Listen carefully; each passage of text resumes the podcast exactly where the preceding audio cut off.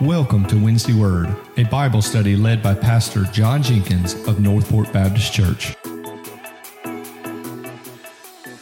We'll turn over to Acts 10, and we're going to hopefully actually look at Acts 10 today. But, uh,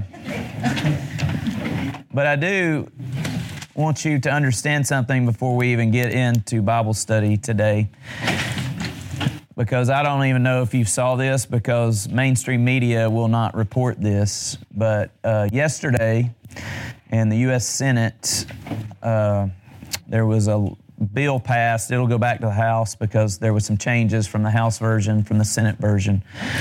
But there was a law passed, and the title of the law is a gimmick, but it's the title of the law is the Respect for Marriage Act.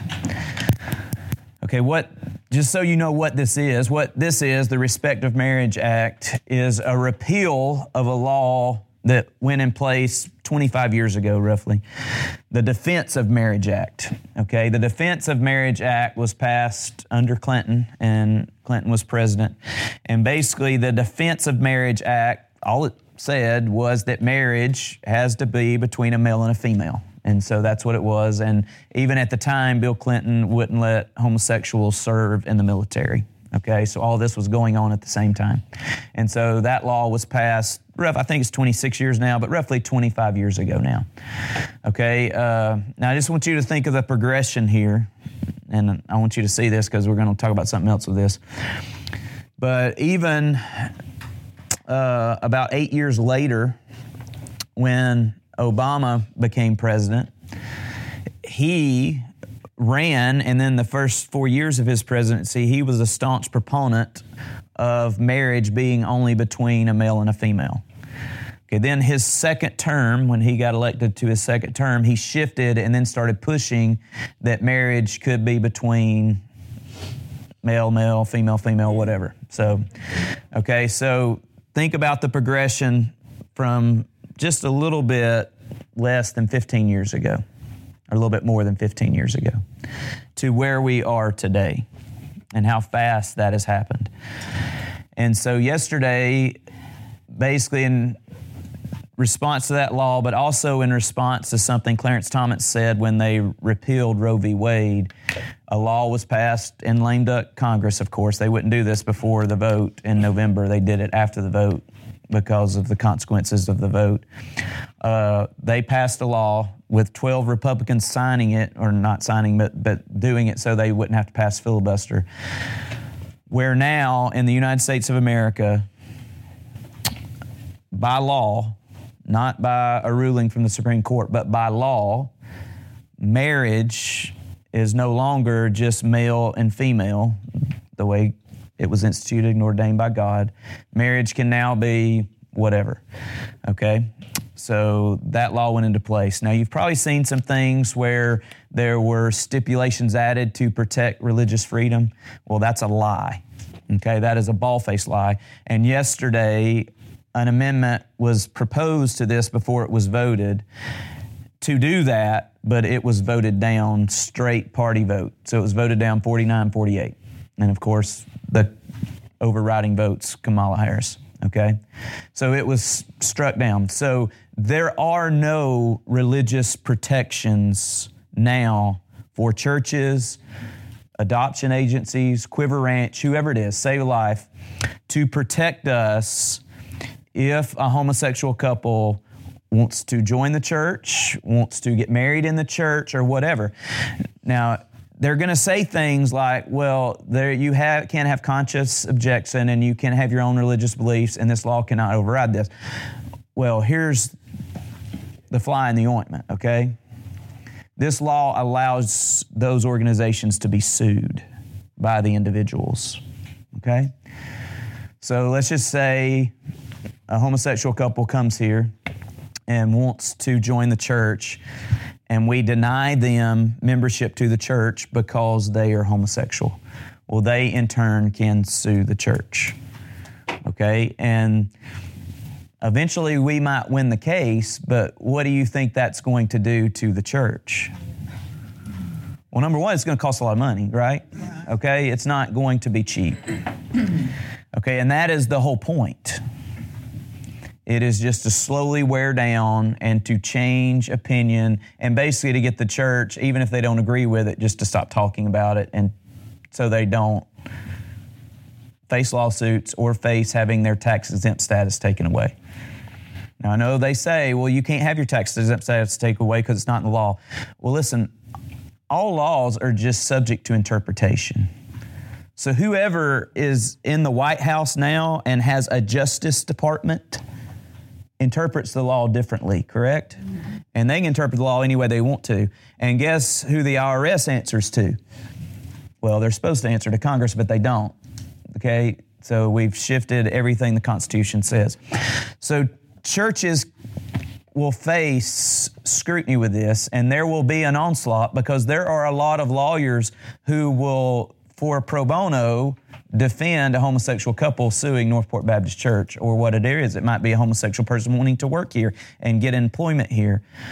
Multiple things here that not only do we have to be wise and be wise as serpents and innocent as doves, but you just need to know what's coming and how this affects the church from a missional standpoint and where our money's spent, how it affects the church from a boldness standpoint and what preachers will be willing to say because they're afraid of consequences. And uh, I know we say, well, it's easy, just stand on the Word of God and do that. Well, I understand that, and I'll do that. I promise you, I'll do that. But there are other pastors who struggle from a family perspective. Well, what if I go to jail? What's going to happen with my family? I mean, these are not easy questions.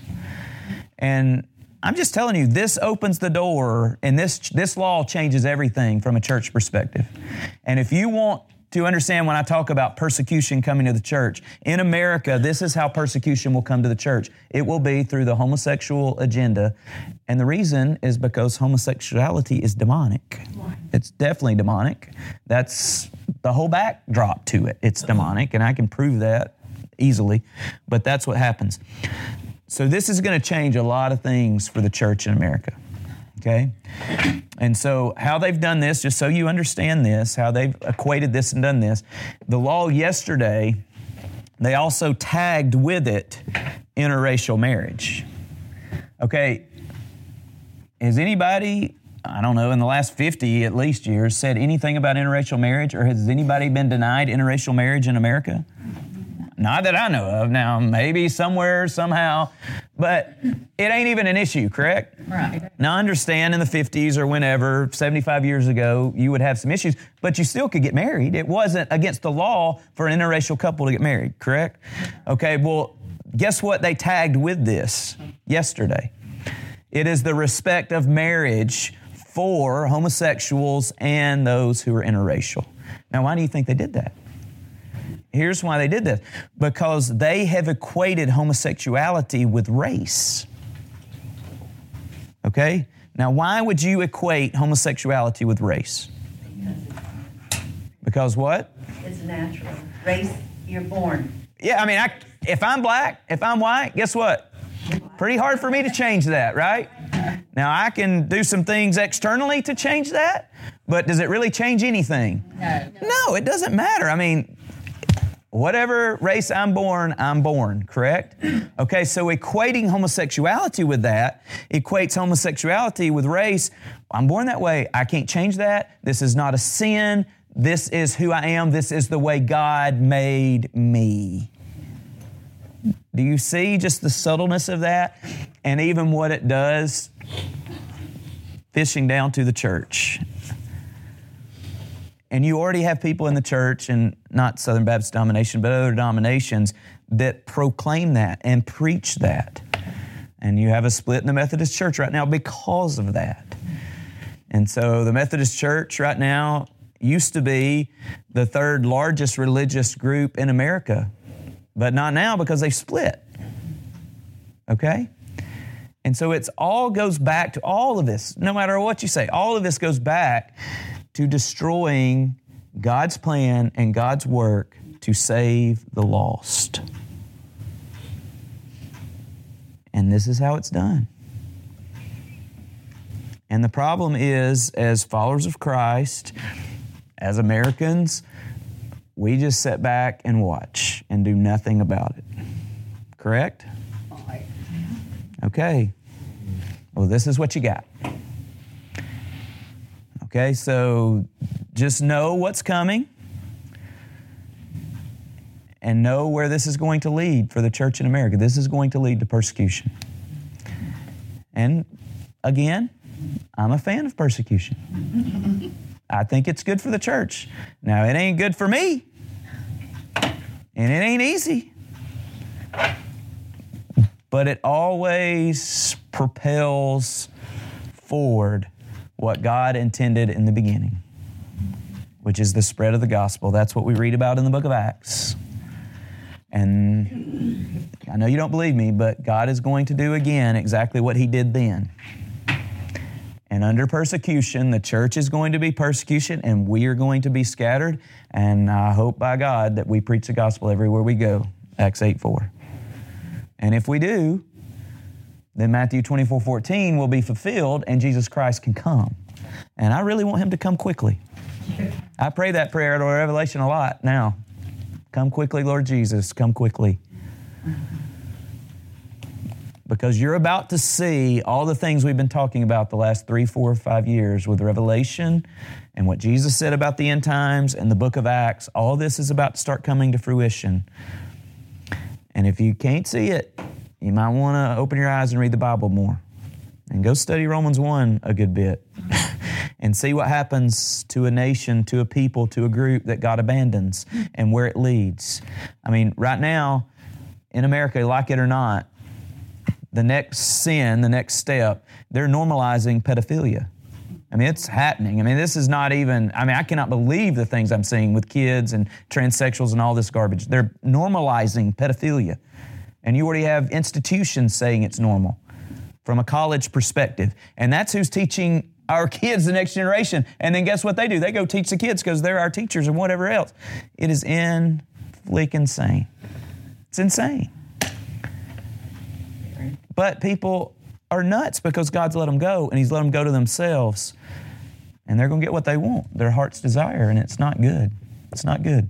Did you say that bill did pass? It passed the Senate, which was the only place it's going to hold up because the House had already passed it. Has to go back to the House now because there was that amendment added, which did nothing. But they will re-vote on it. Then it'll go to Biden to sign before the next Congress comes in because the next Congress would not vote for it. So this is lame duck session. So you know what a lame duck session of Congress is? After the election, they get pushed through whatever they want pushed through. And so, senators. Well, no, it's more than that because here's what had to happen. This is again, it's a lie, it's a gimmick. They're a bunch of sleazy scumbags, most of them. Okay, you had 12 senators that Republican senators that voted for it not to be able to be filibustered, which would have killed the bill. And then when they actually voted for the bill, they didn't vote for it. So they voted for it, but they can go back and say, Well, I didn't vote for that bill. You're a lying sack of garbage. And I would like to tell them to their face. I would love to tell them to their face that. It's a gimmick, it's a game, it's a shell game. So they did vote for it. 12 of them, 12 Republican senators voted for it. Who are they? Well, I don't have their name. You can look it up. I mean, I can give you a lot of them, but you can probably name all of them. I mean, it's ridiculous. And so, uh, uh, Romney, which is amazing, and the Mormon Church, which of course I don't believe the Mormon Church, they're a cult, but they at least always stood for morality. The Mormon Church themselves came out for this bill to give him cover so he could vote for it. So they proposed or promoted this bill as good last week, right before Thanksgiving. And so, uh, but it was Murkowski, it was Romney. Was Lindsey Graham? No, Lindsey Graham did not vote for it, but there was 12 of them that did it. And again, they didn't vote for the law, but they voted that it would go out so that it would not be filibustered. And so it's a shell game, it's a lie, they're a bunch of liars. They're all liars.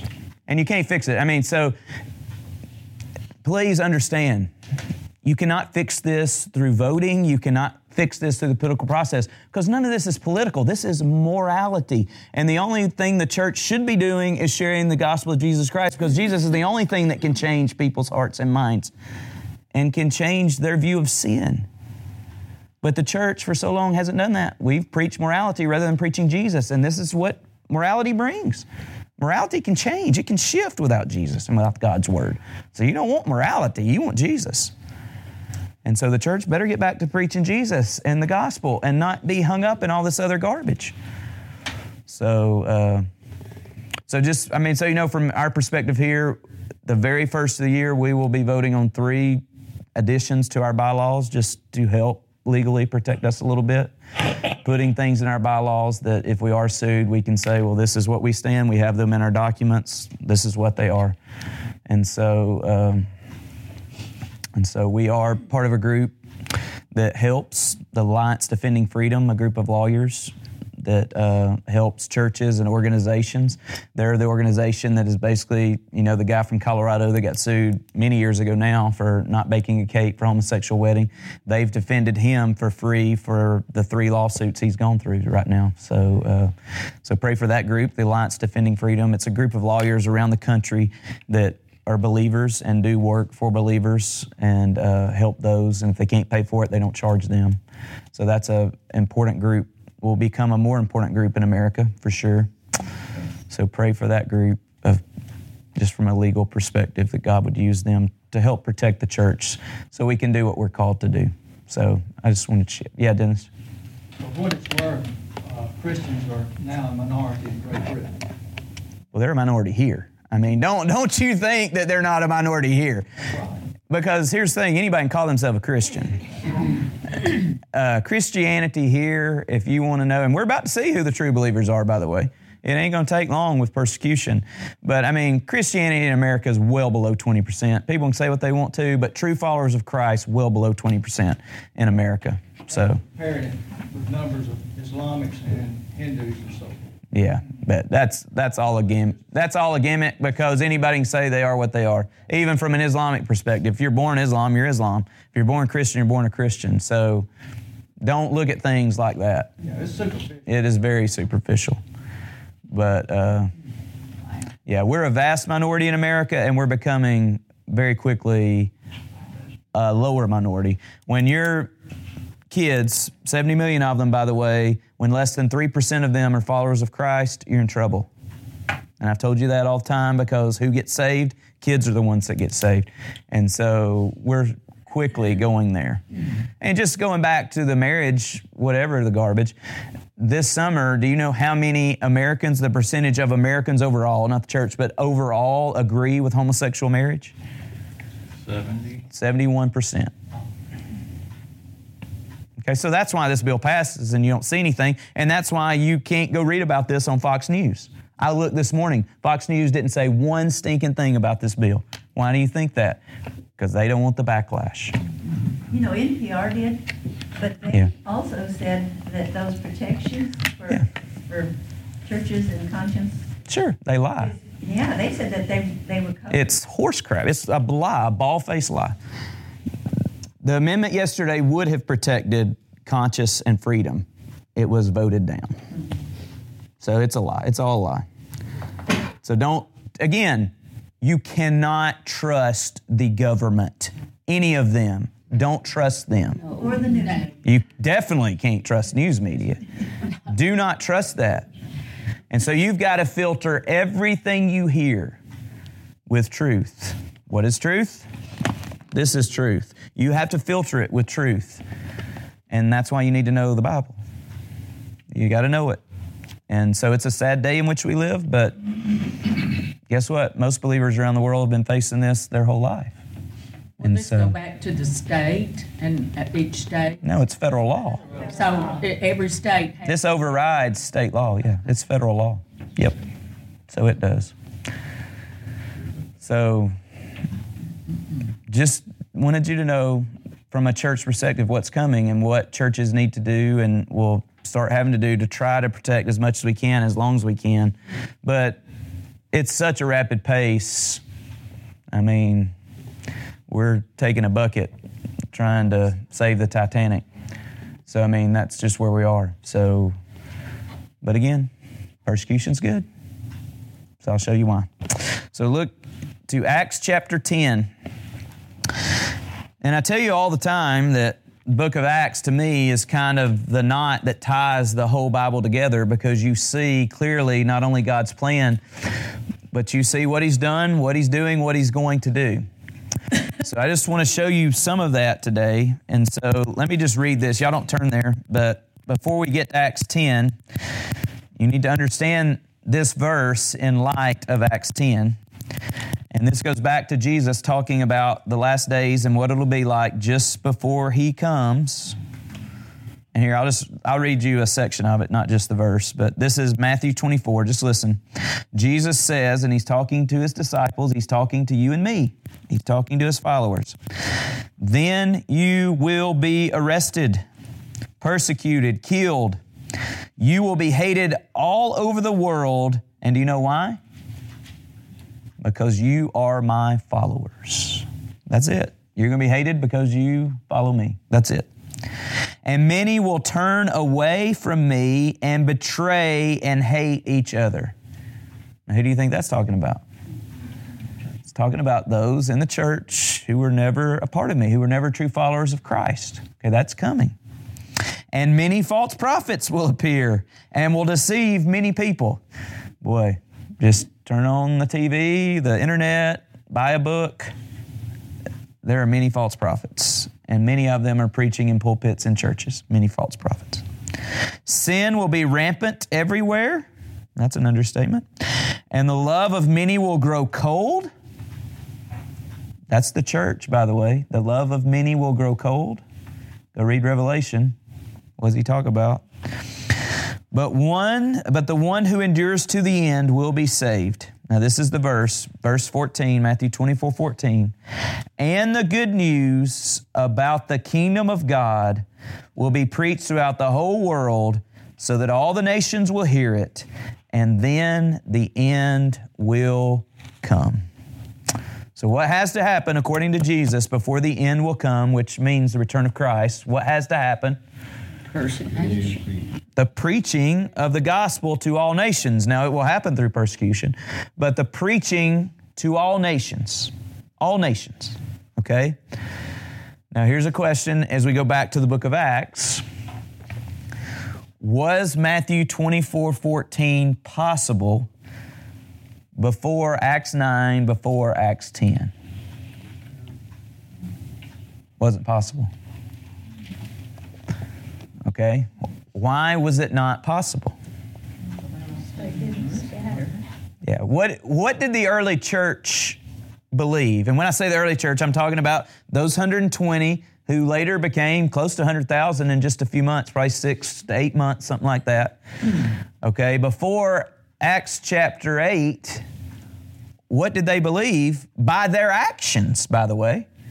By their actions, what did they believe? Jesus was coming back. Well, they thought Jesus was coming back in their lifetime, but they also thought the gospel was for who? For the Jews. Yeah, the gospel was for Jews. Now, how do we know that? Okay, well, we know what Jesus says in Acts 1 8. Okay? When the Holy Spirit comes, you will receive power and you will be my witnesses where? Jerusalem, Judea, Samaria, and to the ends of the earth. Okay, that's what he said. But how did the early church live? And what did the early church do? They received the Holy Spirit. They received power. We've been reading about that. And guess what? They shared the gospel. But they didn't leave Jerusalem, did they? They stayed right there. And who lived in Jerusalem? Jews and Jews from all the world were coming to Jerusalem because they would come all the time for celebrations, for feasts, for Passovers, for festivals. And what would the early church do? Did they neglect them? Buddy, they shared the gospel with them, right? Even priests. Many priests were saved too. We read that in the book of Acts. But did they get out of Jerusalem?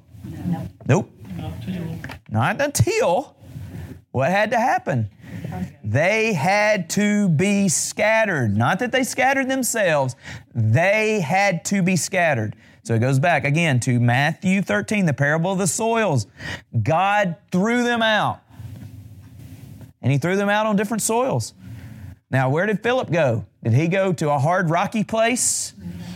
No. Philip went to a place that was fertile, buddy. And when he shared the gospel, what happened? There was a harvest. I mean, that was Samaria. Okay, now, do you think this changed some opinions of the people in Jerusalem, the church in Jerusalem? You better believe it. Do you know who they hated worse than anybody on this earth? Samaritans. I mean, they were racist. And even to this day, you go to Israel, Jews are racist big time. Big time. And they were racist 2,000 years ago. And they hated the Samaritans. They were half breeds. They were half Jew and they were half whatever else. They hated them. But where did the gospel go? Where Jesus said it would go, correct? He said it would go there. And it went there. And it sprouted up fertily and blew up. And then what happens next in Acts chapter 9? There was a dude going to destroy the church. His name was Saul. He was pulling people out of homes, throwing them into jail, killing people like Stephen. But what did God do? Radically saved him, and he saved him for a purpose. And what was that purpose? To take the gospel where? To the Gentiles. And guess what happens in Acts chapter 10? Probably one of the most racist people we got. Peter. According to the book of Galatians. And it didn't change his mind what's going to happen in Acts 10. It changed it a little bit, but he went back to his old ways. We have God showing you how Matthew 24 14 is possible and his plan to make it possible. And he has to show a man named Peter. Okay? Now, before we read Acts 10, I want you to look at the last verse here in Acts chapter 9. Because to me, I mean, it might not be interesting to you, but it's interesting, and I think it's important biblically. Okay, look at verse 43. It says, And Peter stayed a long time in Joppa, living with Simon, a tanner of hides. Okay, now, where is he living? Okay. Now, I want you to think back biblically. Where else have we seen Joppa in the Bible? That's with, uh, Jonah. Okay, Jonah. Okay. Somebody's name that starts with a J. But Jonah, in the very first part of Jonah chapter 1, God comes to a man, a prophet. Jonah's a prophet. We know that from the Bible. The Bible tells us that in other places. Jonah was a prophet. God comes to this prophet of God, this man of God, and says, Jonah, I got a message for you. Jonah's, yes, God, I'll do whatever you tell me to do. Tell me what to say, I'm going to say it. he says, Go to Nineveh and preach my judgment against that city. Anything but that, God. and so the Bible literally says Jonah did what? He went the opposite direction. and where did he go? He went to the port of Joppa. Okay, now why would this man, this prophet, not go to the city of Nineveh? He didn't like the Nineveh. He hated them. Now, I mean, we don't see this in the beginning of Jonah chapter 1, but later on in Jonah, we figure it out. Because at the end of Jonah, this is what Jonah says to God I knew you would save them. I knew you would do it. That's why I went to go tell them about you. And he sits down and sulks under a tree. Angry. Why? He hated those people, right? He hated them. And what did God have to do to him to even get him to go there in the first place? Well, a lot if you read Jonah. but he went. He finally did what he was had to. I don't think he did it on his own will. But he didn't go because he hated those people. Okay, now, fast forward many, many centuries. Who's in this same seaport? A man named Peter. Man of God. You know what Peter had just done in Acts chapter 9? He had just raised somebody from the dead. He had just told a lame man to stand up and walk, and guess what he did? He walked. And look what happened in verse 42, just before this. The news spread through the whole town, and many believed in the Lord. So the news about him raising Dorcas from the dead spread through the whole town, and many people believed. And so Peter just thought, I'm going to stay in Joppa for a while. But God had another plan.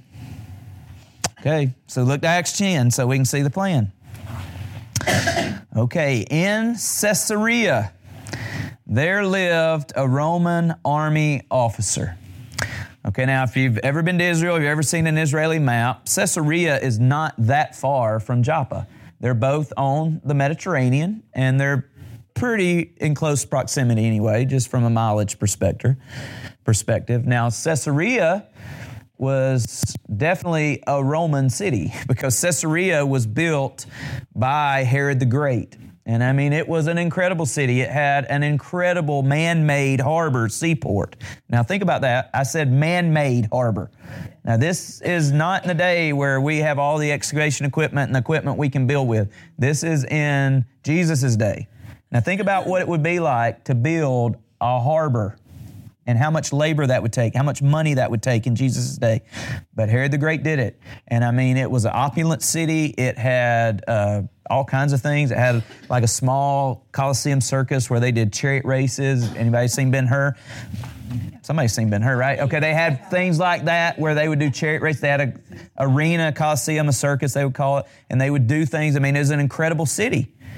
Okay, so there was a man who lived there named Cornelius, an army officer. Now look at who he was. He was a captain of who? The Italian regiment. Okay? Now, why is that important? Well, where's Rome located? Okay.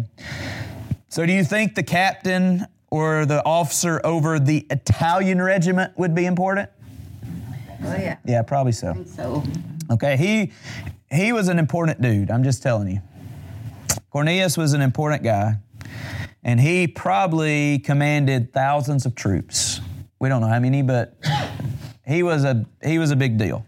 Okay, so he's an Italian officer of the Italian regiment. But the verse two tells us about him personally and spiritually.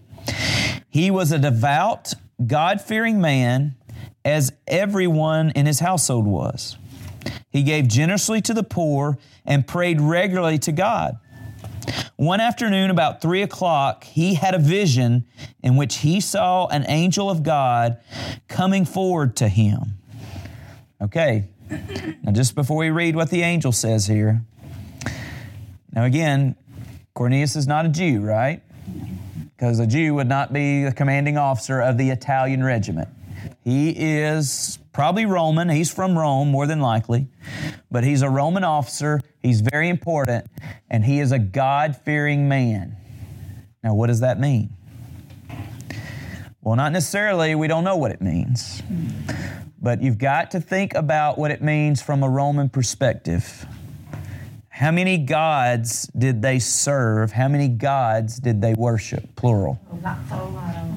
We don't know. I mean, gazillions of them, right? Anything could pretty much be a god. Caesar was God, okay? I mean, every year at tax time, do you know what every Roman citizen had to do? When they paid their taxes, they had to also proclaim Caesar is Lord, Caesar is God. Why do you think Christians would get into trouble? Who was their Lord? Christ Jesus was their Lord. They would not make that proclamation. That's why they were treasonous. That's why they were arrested. That's why they were, that law was used to do all the things they did to the church from a Roman perspective.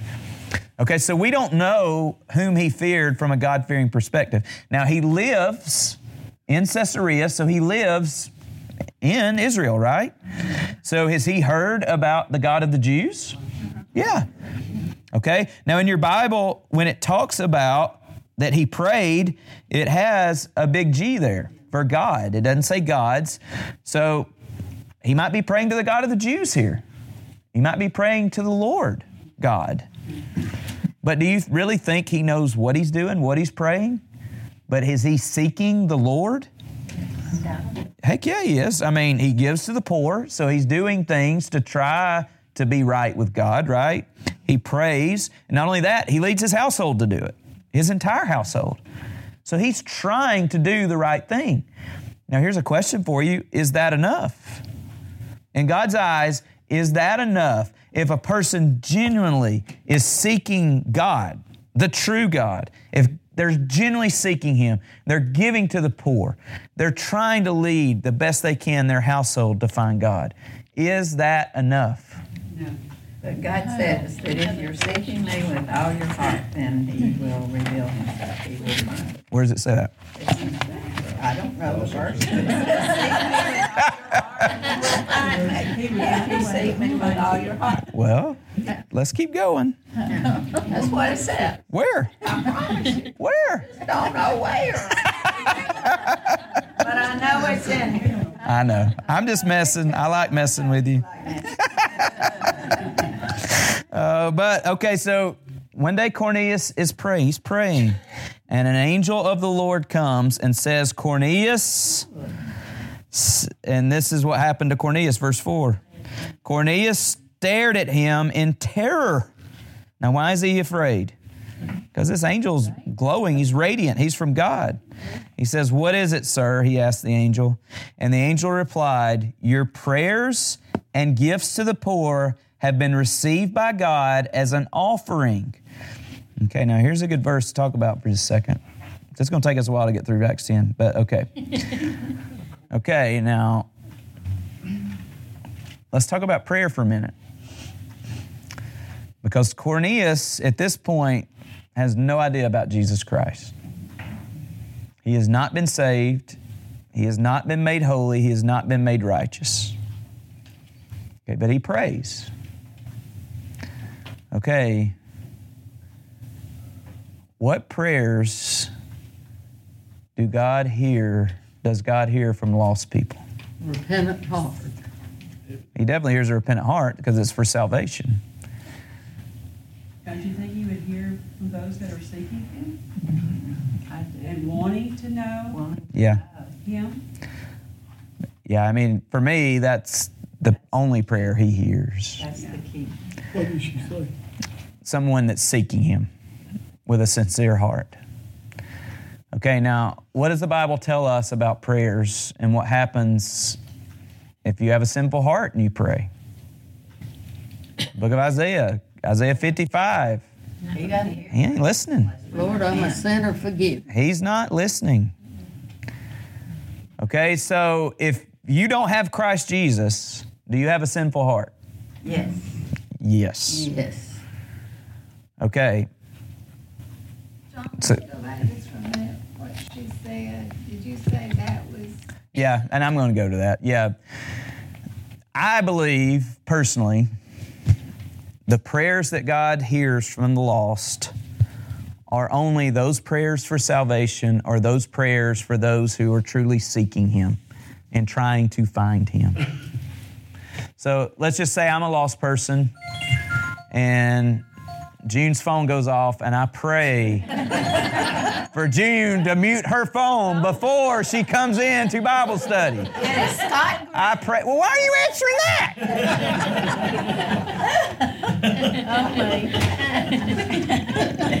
Tell him not to call during Bible study. But okay, let, if I'm a lost person and I'm praying for whatever, let's say my daughter is sick and I don't want her to be sick and I'm praying for her healing. Now, does God heal her because of my prayers?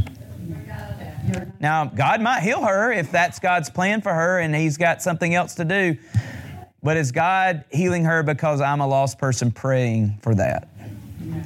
Now, this is a fine line because you have lost people that would come to Jesus and their children were sick, and what would Jesus do? He would go heal them, right? But that was a physical presence of God, not from a spiritual perspective.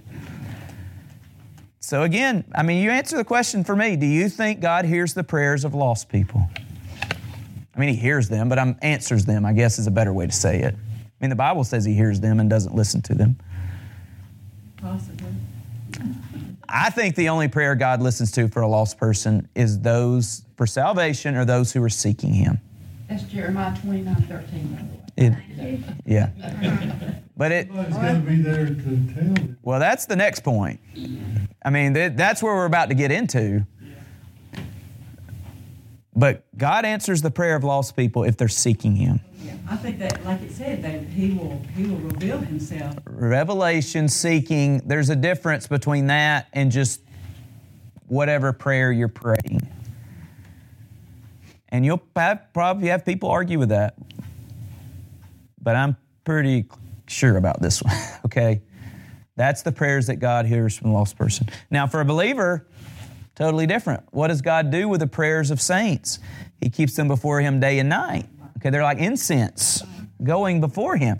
God works through prayers even before we pray them. I mean, all kinds of things. Believer, this is, I'm not talking about believers, I'm talking about unbelievers, I'm talking about the lost. Okay? But I'm telling you, a person seeking God with all his heart, God is going to answer the prayer. And He does it here because what does God do? He sends an angel, a messenger. That's what an angel is, just a messenger of God. And his reply, Your prayers and your gifts to the poor have been received by God as an offering.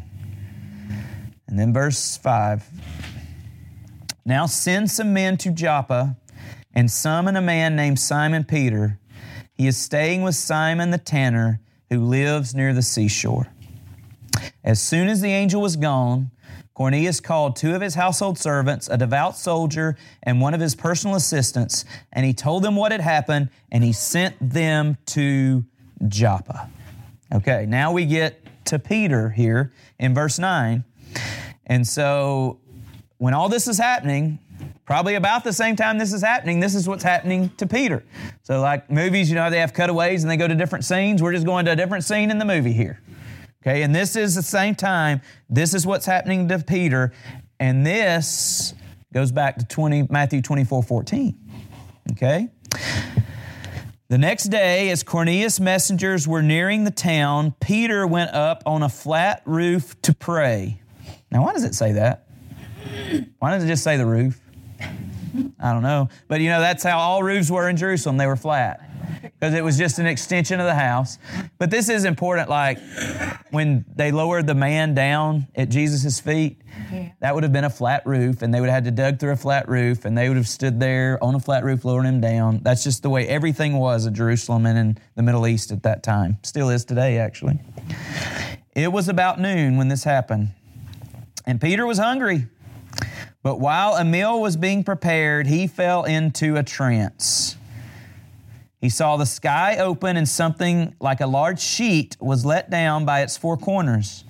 In the sheet were all sorts of animals, reptiles and birds. And then the voice said to him, Get up, Peter, and kill and eat them. No, Lord, Peter declared, I have never eaten anything that our Jewish laws have not have declared impure or unclean. Now think about the arrogance of this statement. No, Lord. I mean, think about the arrogance. Okay? Look, keep going, verse 15. But the voice spoke again Do not call something unclean if God has made it clean. The same vision was repeated how many times? Three. Then the sheet was suddenly pulled up to heaven. Now, think about Peter here, and you're going to see his arrogance later on in this story. We probably won't get to it today. But Peter was an arrogant cuss. Okay? And Peter was self righteous. And you're going to see how Peter pats himself on the back in just a minute. Because what does Peter doing? He's upholding the laws of the Lord. And what happens if you uphold the laws of the Lord in Jewish in Judaism? That's what makes you righteous, right? And so does Peter have it figured out at this point? No, he never figures it out, by the way, but he does not have it figured out at this point. And God has to tell him this three times. Now, who else had to tell Peter something three times? Jesus. Okay, Jesus, after the resurrection, Peter hightails it out of Jerusalem. I'm gone, I'm done, I'm going back to my old life, my old fishing job. And he goes back to the Sea of Galilee and he's fishing. And one day, who does he see on the seashore? Old Jesus himself went after him. And Jesus had prepared a meal for them. And he was cooking fish on the seashore for breakfast. And Peter comes out and he talks to Peter and he asked him three times one question Peter, do you love me? Then what does he say? Three times. Yes, Lord. But what does Jesus say after that? Then feed my sheep. Now, who are Jesus' sheep? Are they just Jews? No. Nope. The nations, the world. Matthew 24 14. But Peter didn't believe that. Not at the point Jesus told him that. He still don't believe it in Acts 10. Even though he had been to Samaria and saw, well, those people truly are saved. but just what time is it? I don't have long. We'll read just a couple more verses. Peter was very perplexed. What could this vision mean? Just then, the men sent by Cornelius found Simon the tanner's house standing outside the gate. They asked if a man named Simon Peter was staying there. Meanwhile, as Peter was puzzling over the vision, the Holy Spirit said to him, Three men have come looking for you. Get up, go downstairs, and go with them without hesitation. Don't worry, for I have sent them. Okay, now why did the Holy Spirit have to tell Peter that? Do you think Peter was going to do it without the command of God, the voice of God telling him? No. No. You know why? They were Gentiles. And Peter even says it later on in the story. He says, as he gets to Cornelius' house, we'll look at it next week, but Peter says this, and he's being arrogant again, by the way. He says, Our law says I can't even come into the house of a Gentile, but I'm doing it because God told me to. Well, number one, does their law say that? No. No, it doesn't say that. That's a made up law. But Peter was doing what? He was abiding by the law, even though it wasn't the law of God, it was the law of man. He was patting himself, boasting himself up. Because he's racist, he looks down on another group of people, the Gentiles, you and me, by the way. I mean, because he thinks, from a Jewish perspective, he is God's chosen, that's who the gospel's for. And they proved it early on. And so God is changing their whole perspective. And I'm just telling you, this is an important chapter for us. So we'll keep looking at it next week, but just read it and read, especially what happens at the end of this with the Holy Spirit, because we're going to talk about that a lot, because that's important for us today. But thank God, He has a plan for the nations. Amen? Because guess what? In Acts chapter 10, who were the nations? You and I were the nations, because the gospel had to come to us, and thank God He did it through Christ Jesus. Well, let me pray, and we'll go. Thanks for tuning in today. Join us next week as Pastor John continues the study. And if you're looking for more, find us at northportbaptist.org.